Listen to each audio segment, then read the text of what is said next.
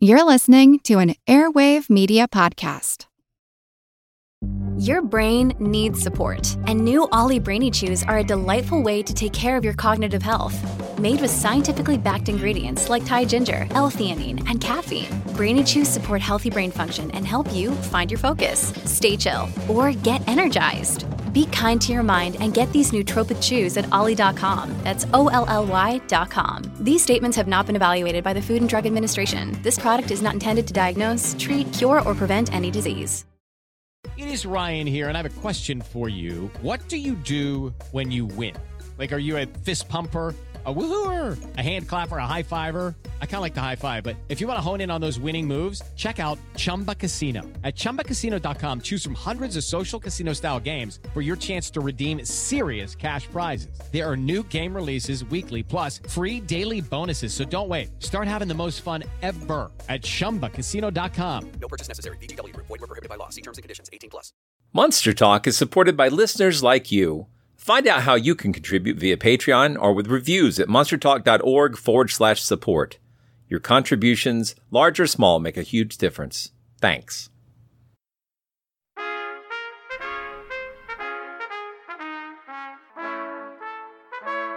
When I think about haunted houses, I usually think of decaying old buildings, homes bent with age and held together as much by legend as by wood, plaster, and old nails.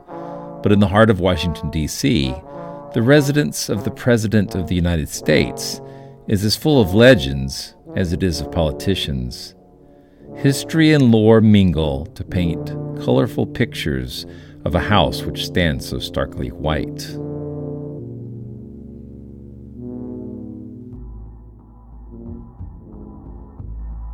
It's actually quite unlike anything we've ever seen before. A giant, hairy creature, part ape, part man. In Loch Ness, a 24 mile long bottomless lake in the highlands of Scotland. It's a creature known as the Loch Ness Monster. Monster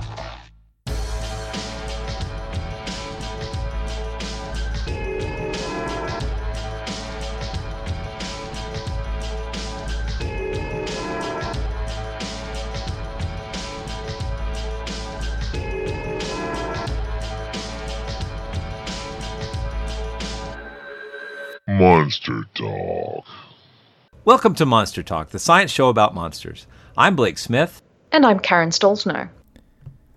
Have no fear. I mean, you can be afraid of ghosts if you like, but we're not going to talk about politics tonight. We're going to be talking about the residence of the United States presidents and many legends around it. I do need to make a note about the sound quality in this episode, or at least in the interview portion.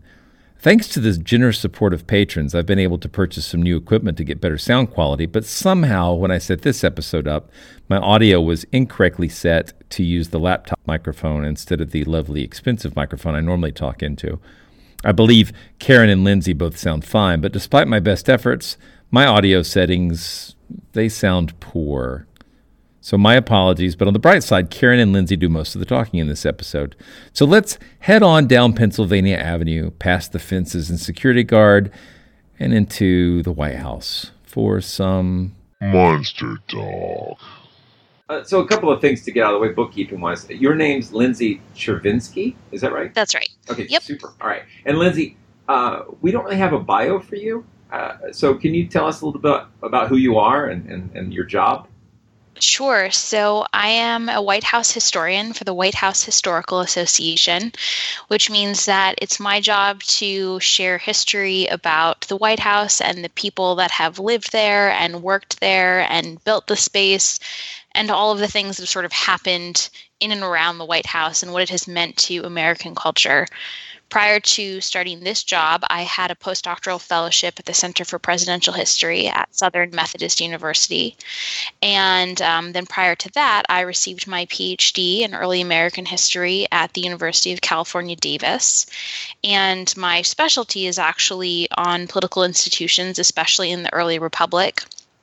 I um, have com- recently completed a book on the creation of the president's cabinet, in particular in George Washington's in, excuse me in George Washington's administration, and so that will be out next year. So I'm really excited about that. And uh, so yeah, that's a little bit of my my backstory. Is that is your book uh, Fantastic. available for pre-order yet or anything? Not yet, unfortunately. I'm dying to see what the uh, cover ends up looking like. Um, it will be yeah. out with um, Harvard University Press in probably March of 2020.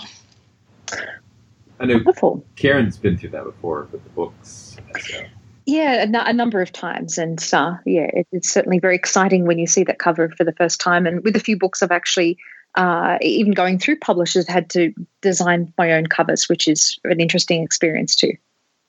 Yeah, I can imagine. I, I think they'll probably take the lead, but I'm very Mhm. curious to see what they come up with. They've done really great things in the past, so I trust them, but I'm very anxious for it. Well, I I have one more sort of presidential question. I, I, I, we'll probably have many, but so you mentioned cabinet, but that that that terminology came later, right? I, I'm trying to remember which president had it. Was it Roosevelt? I mean, Who who, who introduced the whole kitchen cabinet or the, the cabinet as the name of the people who came in and S- Yeah, so the cabinet, the term cabinet actually came from Britain.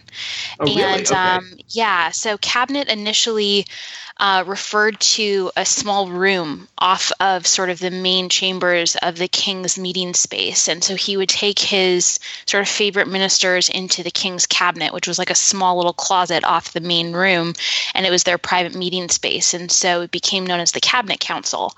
And then it just became known as the cabinet. And so that language was actually brought over, and Washington held his first cabinet meeting on November 26th, 1791, which was two and a half years into his presidency. And by 1793, people were referring to it as the cabinet. So um, the language was brought over pretty quickly and um, um, given to Washington's cabinet pretty quickly. The interesting thing about that, I think, though, is. Washington himself refused to use that word during his presidency.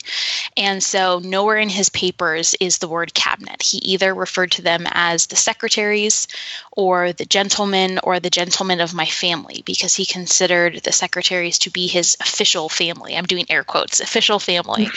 and, um, so he refused to use that word, but he knew that that's what other people were calling it because the minute he retired, he referred to it as John Adams' cabinet. So he was very astute about what was going on. My best guess is that he didn't want it to be ca- to be compared to the British cabinet, and so that's why he didn't Right. use that language. But he never wrote down why he didn't, so that's kind of speculation. Yeah, interesting. yeah, it is. He, he seemed really big on not being compared to a king. Yeah. Yeah, I mean, so Washington was so much more politically astute than people give him credit for, and he was very emotionally intelligent about the people around him and public opinion. And so he was very careful about when he was crafting his public persona, he was trying to find a mix between sort of the gravitas and the fanciness that was required to establish the United States on an international stage and be respectable among, you know, all these international players and, and garner their respect. But also he understood that the American people wanted him to be a virtuous Republican, and that's little r Republican. So, for example, when he was thinking about his inauguration the first time, he ordered a American homespun suit it was very good quality homespun, but it was American homespun as opposed to British wool or silk or anything like that. And then to you know give it a little bit of flash, he had diamond shoe buckles. So he um, he liked to balance things out that way. Oh, this is so interesting. We could do an entire show on Washington, I think, easily. So many. I could talk about him for hours.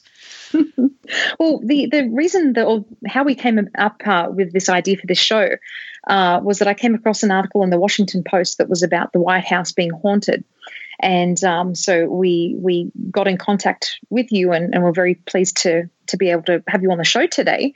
Uh, so, with this background in history, how did you come to be interested in the ghosts of the White House or alleged ghosts of the White House?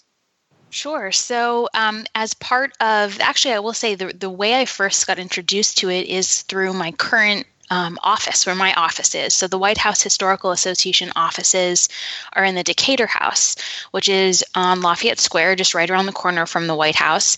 And it's actually supposed to be one of the most haunted buildings in Washington, D.C. And it was told to me very early on when I first started just so you know, sometimes people hear banging if you're here late at night or hear noises. So, you know, just a heads up. So that was really my first introduction. And then as I was digging through some of the back catalog of articles we have and some of the pictures we have in our um, in our program and online, I started seeing, you know, all these stories about the ghost stories in the White House and some of the people who had reported it. And so, you know, once you start, you kind of got, you can't stop and you just got to keep re- reading until you figure out everything that's been seen and who has seen what and um, what maybe what stories repeat themselves and perhaps have a little bit more seriousness to them. You know, one of the things that happens in a lot of these ghost investigations is looking back at the history of the property were there any legends around the land of uh, where the White House was built, or around Washington D.C. itself, before it became the the capital of the United States? So I don't know any ghost stories about the land that the White House was built on. However, I do know that the man who owned the land, David Burns, he owned a lot of land in Washington, D.C., or what became Washington, D.C., including sort of part of Lafayette Square, which is now right across Pennsylvania Avenue. And I guess on one of the corners, there was a graveyard um, before a number of other things were built there. And it seems that there's a reoccurring theme of sort of weird stuff happening on that land. There was a graveyard, then British soldiers camped out there during the War of 1812, and then Civil War soldiers camped there. So it seems to be there's a, there is definitely a recurring theme sort of in that area. But um, apparently David Burns wasn't really all that thrilled about giving over some of his land for the city, and he in his lifetime sort of resisted by continuing to plant crops up and down Pennsylvania Avenue, um, which he which I think is hilarious, and and you know like letting out his farm animals to graze, and so he got basically what was the original version of the cease and desist letter from Washington and the commissioners um, asking him, can you please stop planting crops in Pennsylvania Avenue? Um, and so apparently, one of the things that people have reported is that they see the ghost of David Burns in the White House, in particular in the ye- yellow oval room, which is on the second floor, and that he has come back and several people have seen him.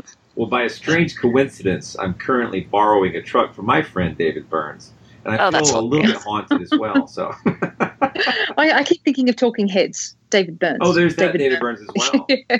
yeah. it's just too common of a name. If I don't yeah, return the truck, maybe he'll be burning down my house. Like there you go, or he'll like plant crops in your yard or something. There you go. Uh, so it seems like a, a, lot of ghost stories are linked to deaths in, that take place in, in, a place in a house. Um, so, how many people have died in the White House that you're aware of?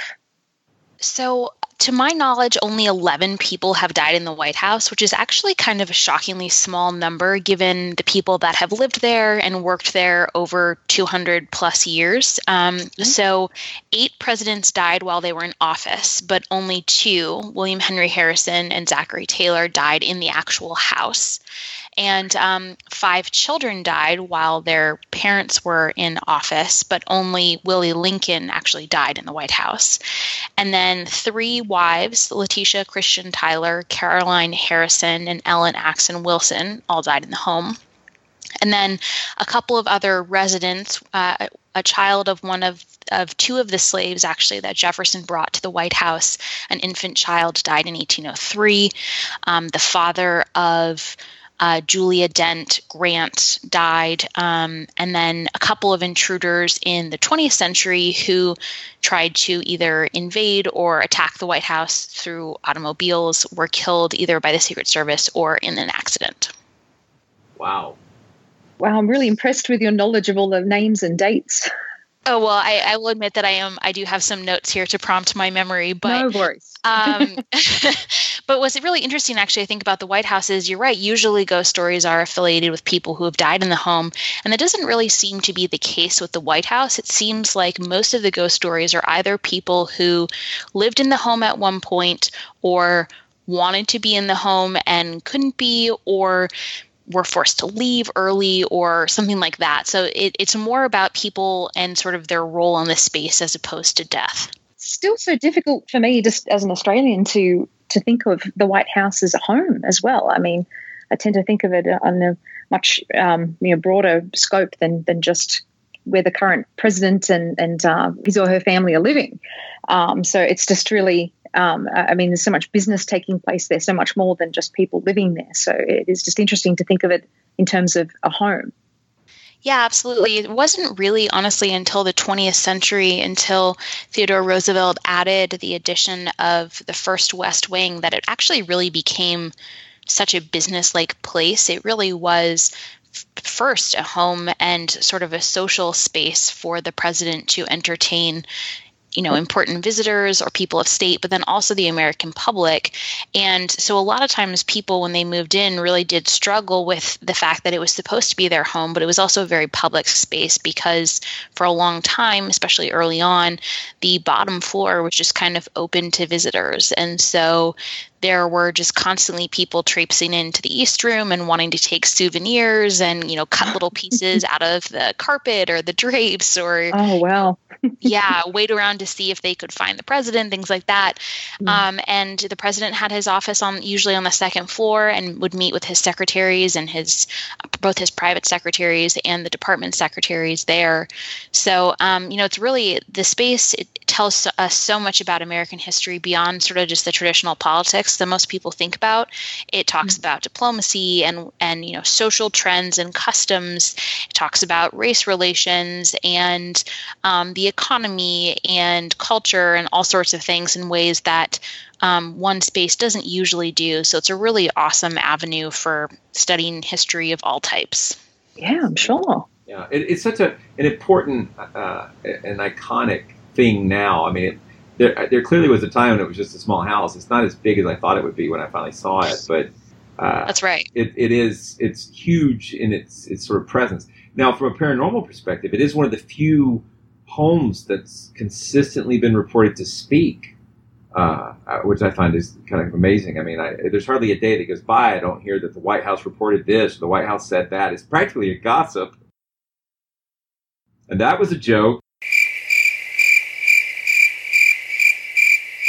You know, it's interesting that it's become, it has become such a symbol of the government and such a symbol of the presidency in a way that it, as you pointed out, it really wasn't for a long time. Um, and, and now you're right, it's absolutely synonymous with the presidency. It's impossible to see it and not think of it in that way. And, you know, the image itself.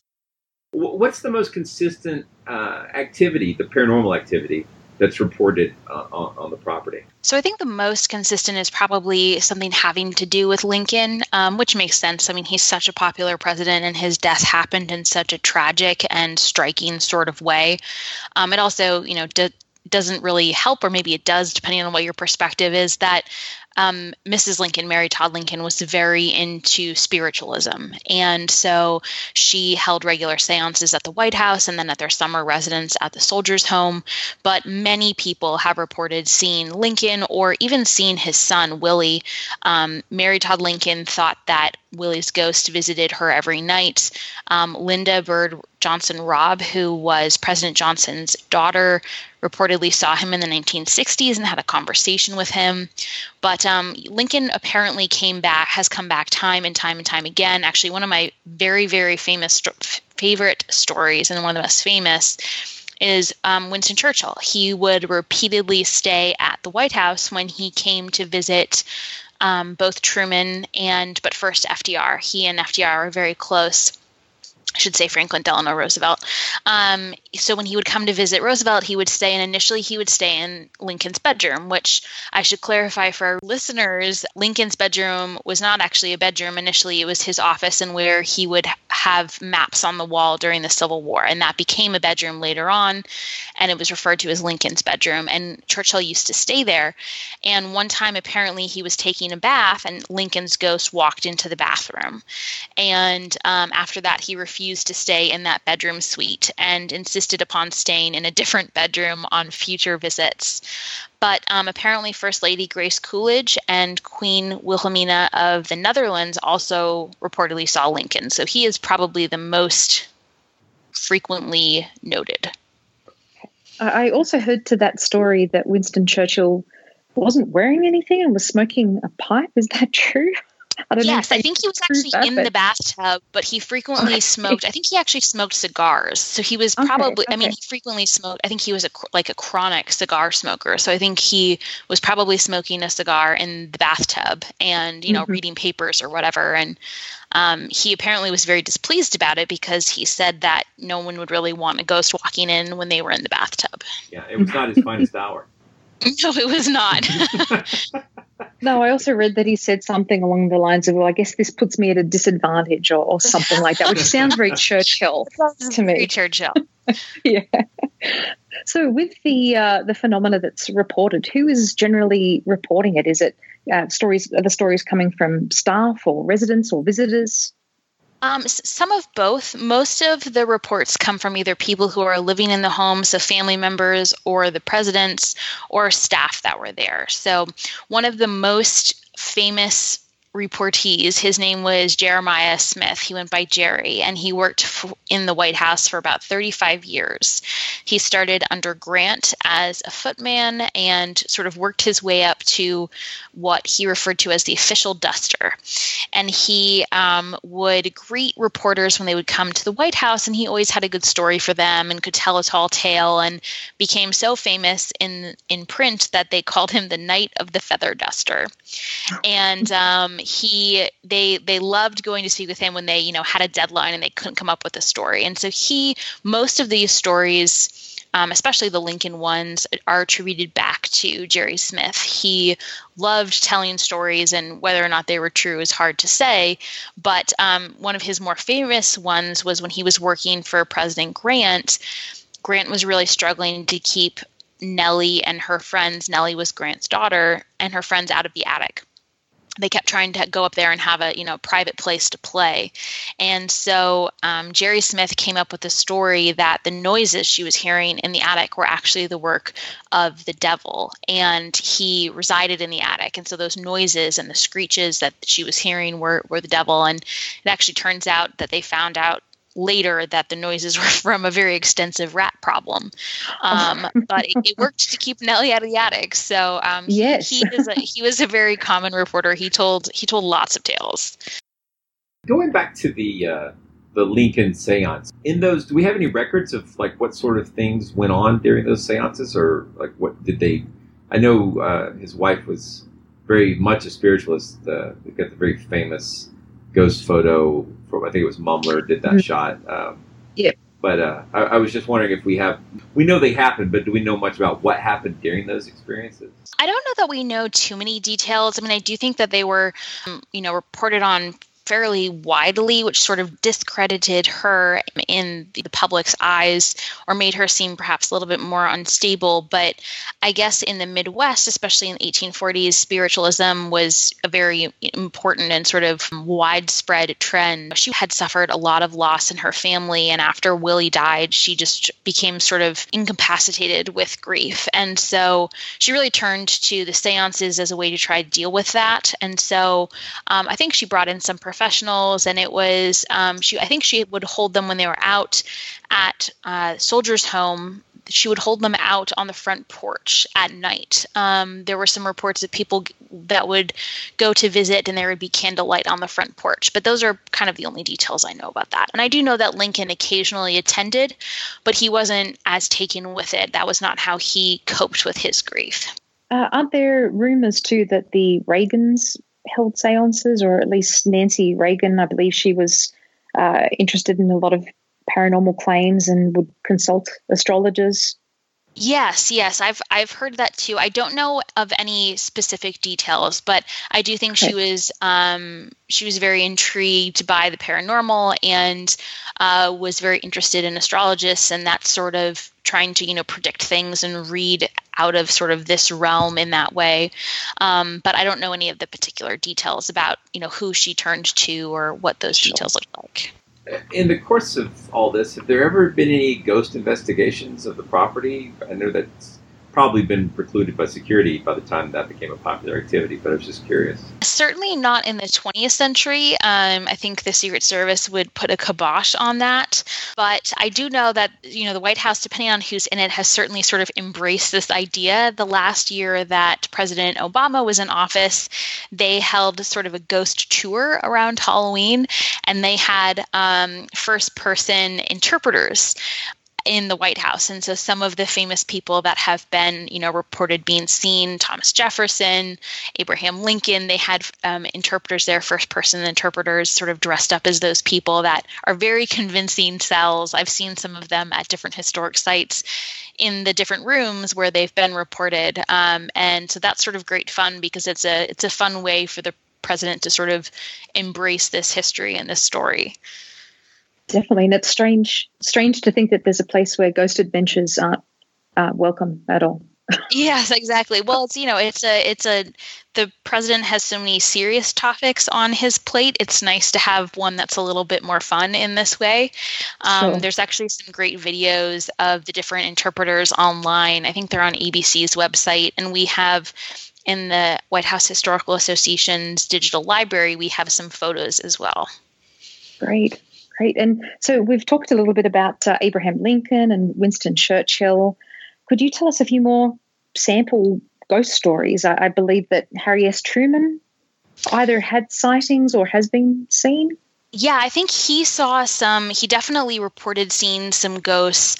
Um, there are some great ones. So there are some famous people like um, John Tyler reportedly uh, proposes to his second wife, Julia Gardiner, over and over in, again in the Blue Room, um, which was where they held their wedding ceremony. William Henry Harrison was the first president to die in the White House. He apparently haunts the attic. Um, one of my favorites, Abigail Adams. For those um, listeners who don't know this, the Adamses were actually the first people to move into the White House on November 1st, 1800. And it really wasn't quite finished yet. And so the East Room, which is now a beautiful sort of reception space where there's, if there's balls or dancing um, or concerts, it's in that space. It, it, was sort of a shell of a room. Um, but she didn't want to hang out the laundry in the backyard because it was very public. There was no gate. And so she would hang up the laundry in the East Room to dry when they were there in the house. And so to this day, contemporary staff sometimes report smelling wet laundry and lavender. Wow. Which I think is really amazing. Um, mm-hmm. Dolley Madison is probably one of the more um, social ghosts in Washington, D.C. She has apparently been seen overlooking the Rose Garden several times, but she's also been reportedly seen at the Octagon House, where she and James Madison lived after the White House was burned. And she's also been reportedly seen at the Cutts Madison House, where she lived after James Madison died, rocking in the the rocking chairs on the front porch. So she was very social in life and she's very social in death as well.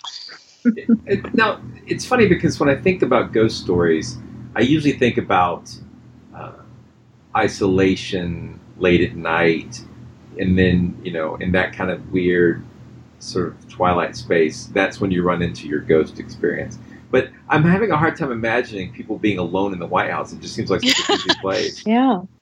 With LuckyLand Slots, you can get lucky just about anywhere. Dearly beloved, we are gathered here today to. Has anyone seen the bride and groom? Sorry, sorry, we're here. We were getting lucky in the limo and we lost track of time. No, Lucky Land Casino, with cash prizes that add up quicker than a guest registry. In that case, I pronounce you lucky. Play for free at LuckyLandSlots.com. Daily bonuses are waiting. No purchase necessary. Void where prohibited by law. 18 plus. Terms and conditions apply. See website for details. Hello, I'm Paul Giamatti. And I'm Stephen Asma. Each week on Chinwag, we dig into the weird topics you wonder about, that you care about, the stuff none of us are totally sure of, like the Bermuda Triangle, Mothman, consciousness, philosophy, UFOs, ghosts, or say Bigfoot. So who's to say that there's not alien species that are Sasquatch? Like I'd seen a ghost and I would hear something walking and breathing. Maybe every path is right. I will accept as a premise that every path is right. That is a face on Mars, eyes, nose. It kind of looked like Wilson the volleyball. Some people enjoy the waves or whatever uh, crashing, and I enjoy listening to a quantum physics audiobook. I do think there are many things in the world that we just don't understand and probably won't understand. That's our whole show. So join us every Wednesday on all major podcast platforms and find us on Instagram, TikTok, and Twitter at ChinwagPod and Wagon. Yeah, well, there are definitely some of those stories too. So um, there are some some of the ghosts that are sort of unknown or you know unknown figures are definitely more reported at night. So um, various people have seen a ghost of a British soldier walking around the grounds holding a torch, which I don't know if they say that sort of as a dig on the White House or just you know I don't know I don't know what the purpose of that would be, but I think that's pretty funny. Um, one, uh, there have been a number of reports of a woman um, in a white gown that used to be seen in the old conservatory that no longer exists. So it was a beautiful maiden in a white dress at night. Um, President Arthur, so Chester Arthur, was disturbed late one night by an old haired white man ghost. Um, and then there's one in particular that I think is is pretty interesting. Um, it never actually received a name. It was called the Thing and it was um, a ghost of about a 15 year old boy that would that really scared the domestic staff working in the Taft presidency. And in about 1911, people reported that when they were working on a paper over a desk or something at night, they felt like something was leaning over their shoulder to see what they were doing. And um, so many of the staff were talking about this, and Taft was getting so frustrated that he ordered his military aide, who was um, Major Archibald Butt, to tell his staff that the first the first person he heard talking about it was going to be fired because he was so tired of the staff talking about the things. So sometimes it is definitely late at night and, and scary. One of the the sadder tales I think that's been told is the ghost of Anna Surratt so, Anna Surratt's mother, Mary, was convicted of um, conspiring to assassinate Lincoln. And she went to the White House to beg Johnson for a pardon, and he refused to see her. And so she was the first woman that was executed by the United States government. And so people have reported that um, every July 7th, Anna returns and bangs on the gates of the doors and cries to see President Johnson or whatever president is in office. So that usually happens at night as well. And so um, that I think is one of the sadder stories. What always makes me sad about that is the. Uh, I, I, saw that. I guess, gosh, I was just a kid. That They had made a TV movie about uh, Dr. Mudd that had been in, involved in the conspiracy. He treated Booth after the assassination and therefore got sort of rounded up. But whether he was really involved or not, uh, history seems to be pushing towards he wasn't, but he still served time. And yeah. uh, but I've always heard that the phrase "my name" your, or "your name will be mud" was tied to that. I, but I've never had an opportunity to look it up. Now I'm reminded once again that I need to keep. Yeah, we should look into it. Yeah, but I've never confirmed it. And the place that I think I first heard it was from um, the like the National Treasure movies. So I know that I can't take that as a source. Uh, and if you so, can't trust um, Nicolas Cage, I'm not sure who you can trust. exactly. So I'll have to I'll have to look that up too. Editorial note. It turns out that the idiom, your name will be mud, actually shows up in print 20 years before the Lincoln assassination, and the claim that the idiom is related to Dr. Mudd is merely folk etymology. It actually just means mud in the sense of your name will have the social standing of wet dirt, which is to say, very low standing indeed. And while I'm here, the movie I was referring to is the 1980 made for TV film, The Ordeal of Dr. Mudd, which starred Dennis Weaver as Dr. Mudd. People my age will remember Weaver as the cowboy detective McCloud from the Sunday night mystery TV shows. Also, the film had Richard Dysart playing Secretary of War under Lincoln, Edwin Stanton. And listeners probably know Dysart as Dr. Copper, the ill fated medical man in John Carpenter's 1982 masterpiece, The Thing. Well, I- I'd love to ask Lindsay, have you had any personal experiences yourself? I haven't. You know, I haven't. Um, I've stayed at the Decatur House late at night, but I've been um, I've been there with other people, and so I've heard that most of those stories tend to be when you're alone. And um, while I've had the pleasure of being in the White House, it is usually accompanied by a tour when I'm giving a tour and uh, you know talking to a group. So I unfortunately have not experienced any of those things. I think that I would I would really enjoy it if I did. I don't Yeah. know that I would find you know if I saw the ghost of Thomas Jefferson playing the violin in the Yellow Oval Room, which is something people have reported. I think I would be more intrigued than frightened by that. So, is your job? uh, Is it? uh, You're, I assume, sort of a. This is a nonpartisan. Is it a government job? Is it? I mean, it? That's yeah, it's a great question. So we are nonpartisan and um, nonprofit as well. We're entirely privately funded. So our job is really to tell the story of the home and the people in it, um, less from a political point of view and more from uh, uh, the view of private life looked like in the home, but also you know the house's role on the public stage and in diplomacy and that kind of thing. And so i mean as i was trained as a political historian so i certainly study the politics of the early republic. And you know it's my good fortune that the guys that i write about are sort of you know long dead. And so no one's going to get offended. Um, but you know we've we've really found that if we stay out of politics then we can reach a much larger audience and share the history of the space and the importance of the space as the people's house and not really just as the president's house um, we, we have a much greater ability to do that if we can sort of stay out of the political realm so that's our goal as best as possible Ditto. So it's mostly just religion. Then? No. Yeah that other super easy subject are, are there? So you just mentioned the other buildings. Are that's one of the questions I had. Are you aware of other ghost lore of sort of like you know these big public spaces in DC? Yeah, so there there are a lot. I mean, there aren't too many. Um, unfortunately, DC was very late to the historic preservation movement, so there aren't as many old homes in DC as there are in places like Philadelphia or Boston, which is really unfortunate. But in some of the older homes, like the Capitol or the Octagon House, which is just a few blocks from the White House, or the Cutts Madison House, which is one of the other historic homes on Lafayette Square that's been preserved, um, or even the site of what is now the Hay Adams Hotel. There used to be two really lovely townhomes there owned by the Hay and Adams families. And um, Marian Hooper Adams, her, she went by Clover, um, unfortunately, um, after a long history of family a long family history of mental illness and suffering with a long history herself she took her own life. And um, it really wasn't understood well at the time and so apparently her ghost does haunt the hay adams hotel. So lots of stuff sort of in that neighborhood. Um, so many famous people have lived there and so many interesting things have happened that it's not really surprising that those stories would crop up. Are there any ghost tours in the DC area? There are. So there are some great ghost tours around, of course, around Halloween um, of DC. And then there's also a really wonderful one in Old Town Alexandria, which is just across the river. And um, Old Town has uh, a lot of really amazing old buildings. They, the, Alexandria itself is actually much older than DC.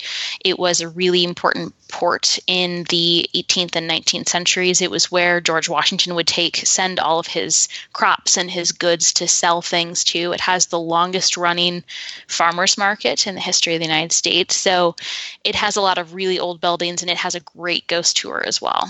Uh, aside from ghosts, are there any other sort of paranormal stories around the White House? I, I don't know what that would be exactly. Maybe curses or anything. We're just kind of just sort of gathering lore here at this point.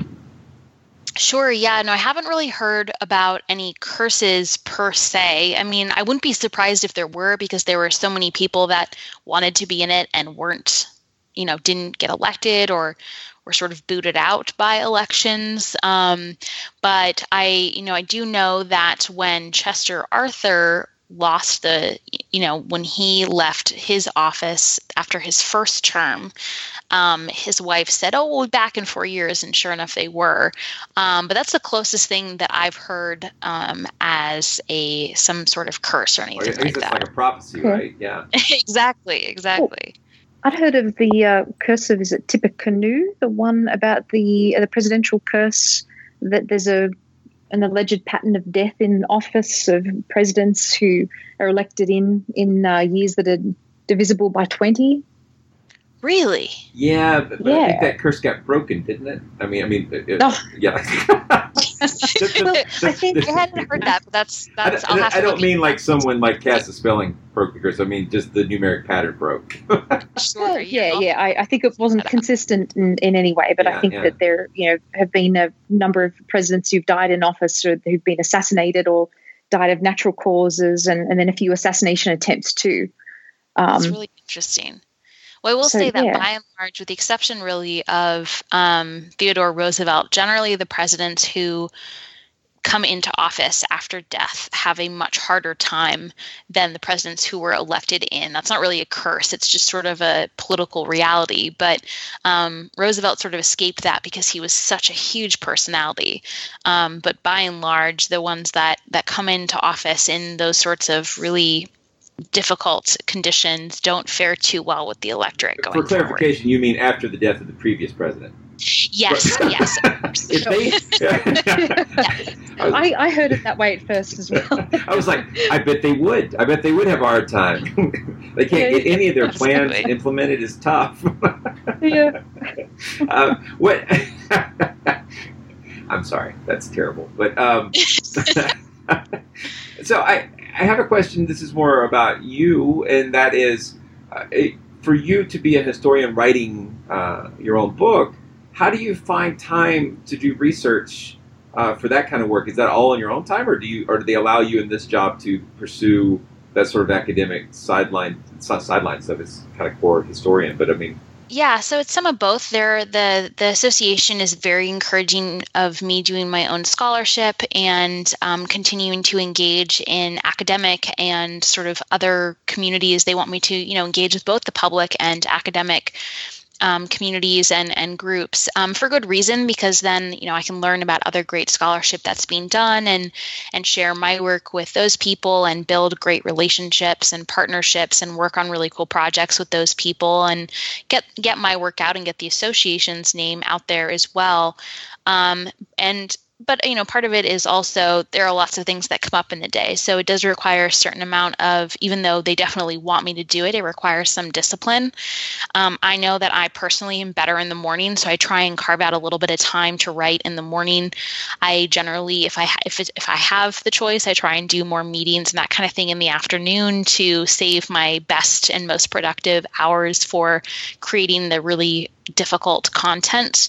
Um, and then a certain amount of it is just being really realistic about the circumstances. It's a little bit harder to go to archives that are super far away. Not that that nece- is really necessary always, um, but you know, I'm really, really fortunate that the work that I'm doing, first on George Washington's cabinet, and then with my second book, is probably going to compare Adams and Jefferson's cabinets because I'm just really intrigued by looking at the cabinet as an amazing way to look at relationships and um, political leadership and how decisions were made. But it's also a really integral part of private and work life in the White House. So, kind of combines all of those things.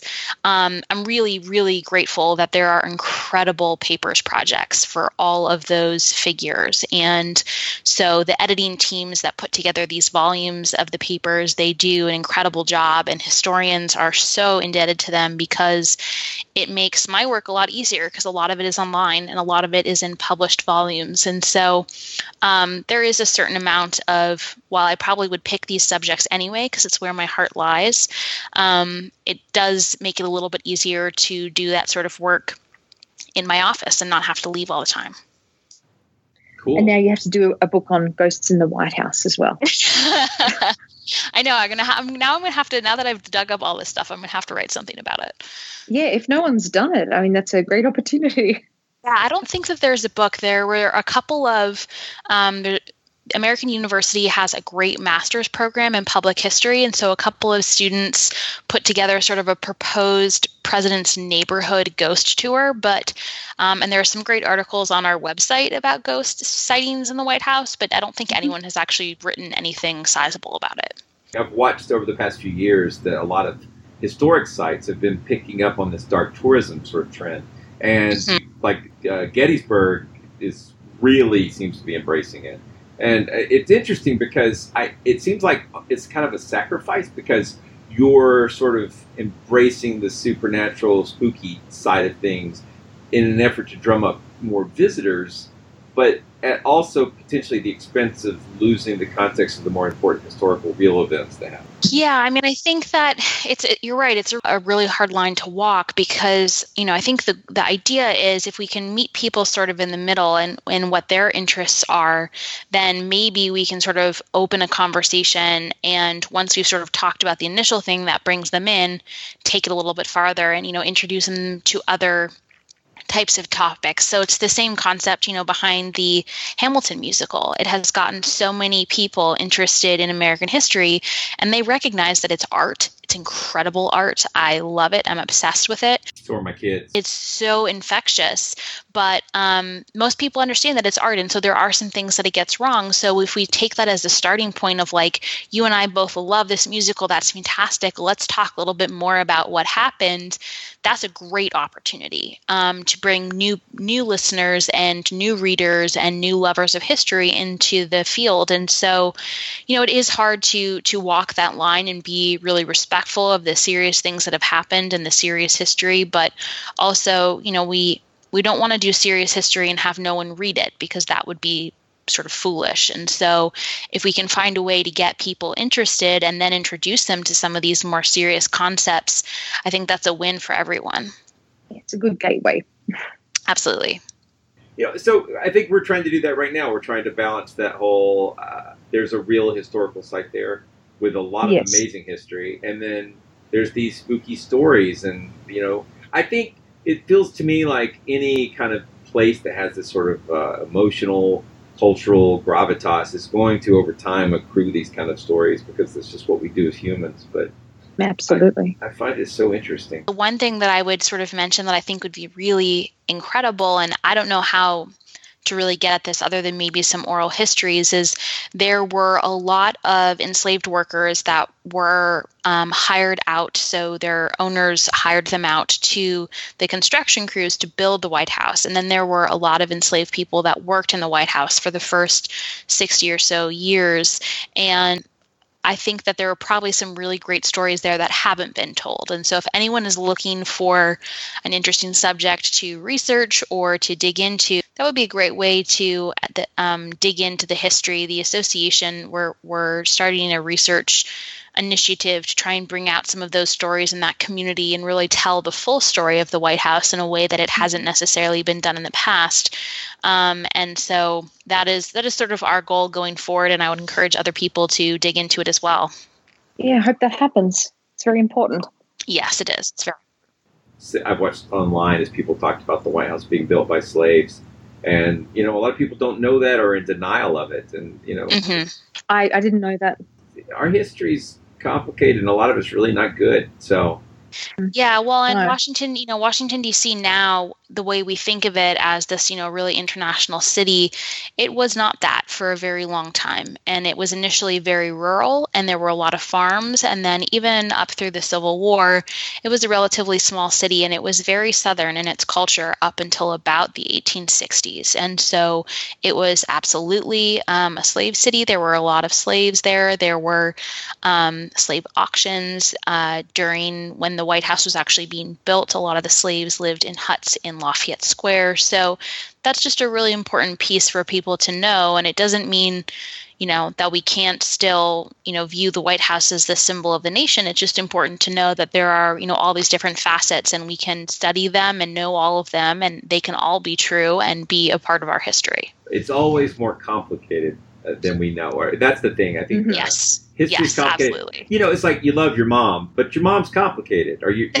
that's- It's, it's, so true. Oh, my mom? So true. well, not not your mom, Karen. It's like, but I, it, it is it is a it is a it's a fascinating thing to me uh, that that the nuances of history and you know documenting it and contextualizing it, all of that stuff. It's it's it's uh, it's I think it's so important for us to understand because if you only know what's happening right now, there's that sort of fallacy of we live right now and everything's always been like this. No. Yeah, My grandfather's 102. He knew people who fought the Civil War. He knew people who owned slaves. One of the things that I think is amazing about you know the study of history is it shows us both how much has changed, um, especially you know the 20th century was such a tremendous period of technological innovation. Um, you know, medicinal innovation, so many different things change so much, and yet some things have also stayed the same. Um, there are there are things that definitely sort of repeat themselves. Maybe history doesn't repeat itself, but it certainly has parallels. And so there are there are you know there are moments of anxiety, there are moments of tension, um, and that happens time and time again. And so it's really good to see both the change and then the things that you know sort of stay the same as well.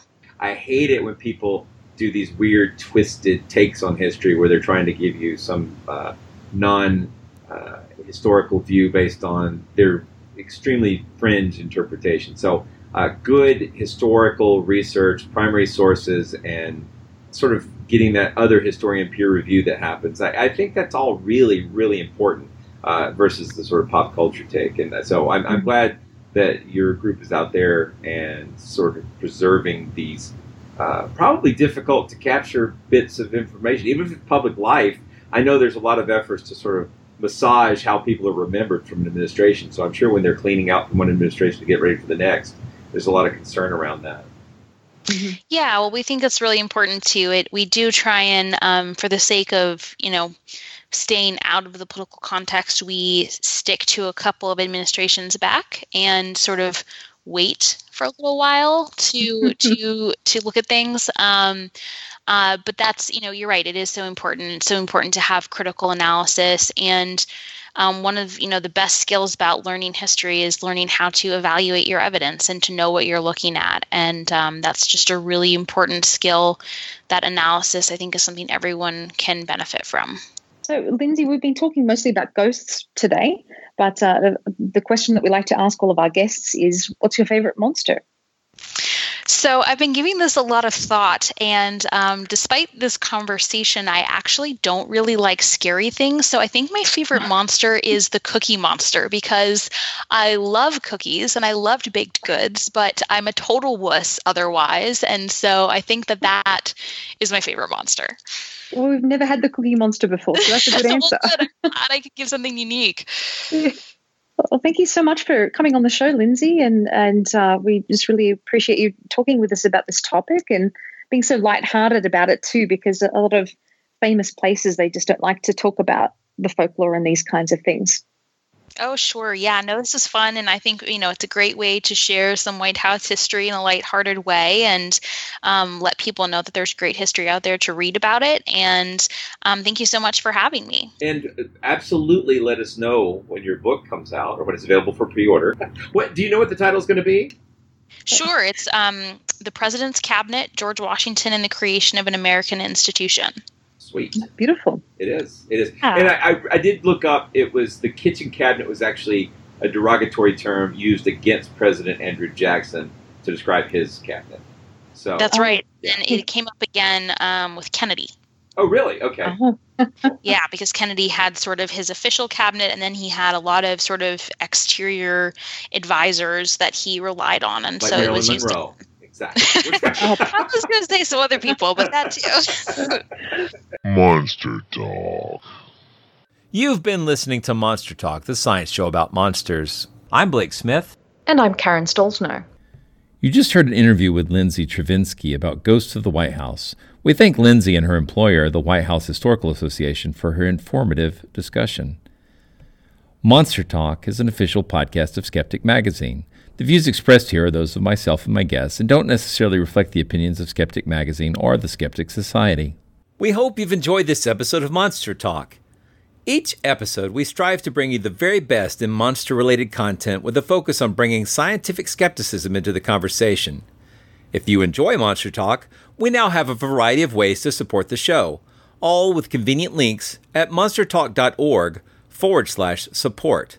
That's monstertalk.org forward slash support. We have links there to our Patreon page as well as a donation button. Another great way to support the show is to buy books from our Amazon Monster Talk wish list, which directly helps us with our research. We love used books very much, so don't feel compelled to buy new ones, and we love Kindle so we can share our digital libraries with each other.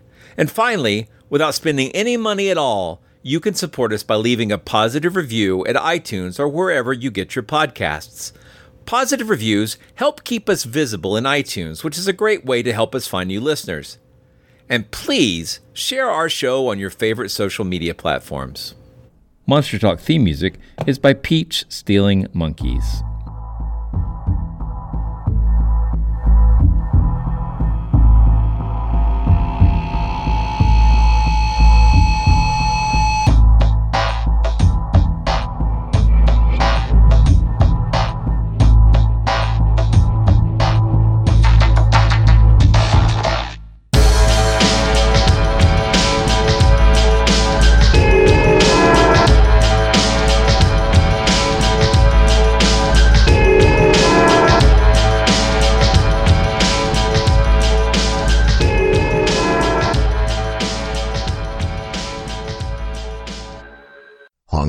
For more skepticism? Want to learn the truth about the scientific controversies of our time? Then subscribe to Skeptic, the quarterly magazine Stephen Jay Gould called the best journal in the field. To subscribe, visit skeptic.com today.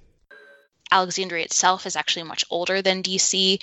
It was a really important port in the 18th and 19th centuries. It, But uh, Alexandria also has a big zombie problem, I heard. I have not heard the zombie problem. That's amazing. You'll have to tell me about that.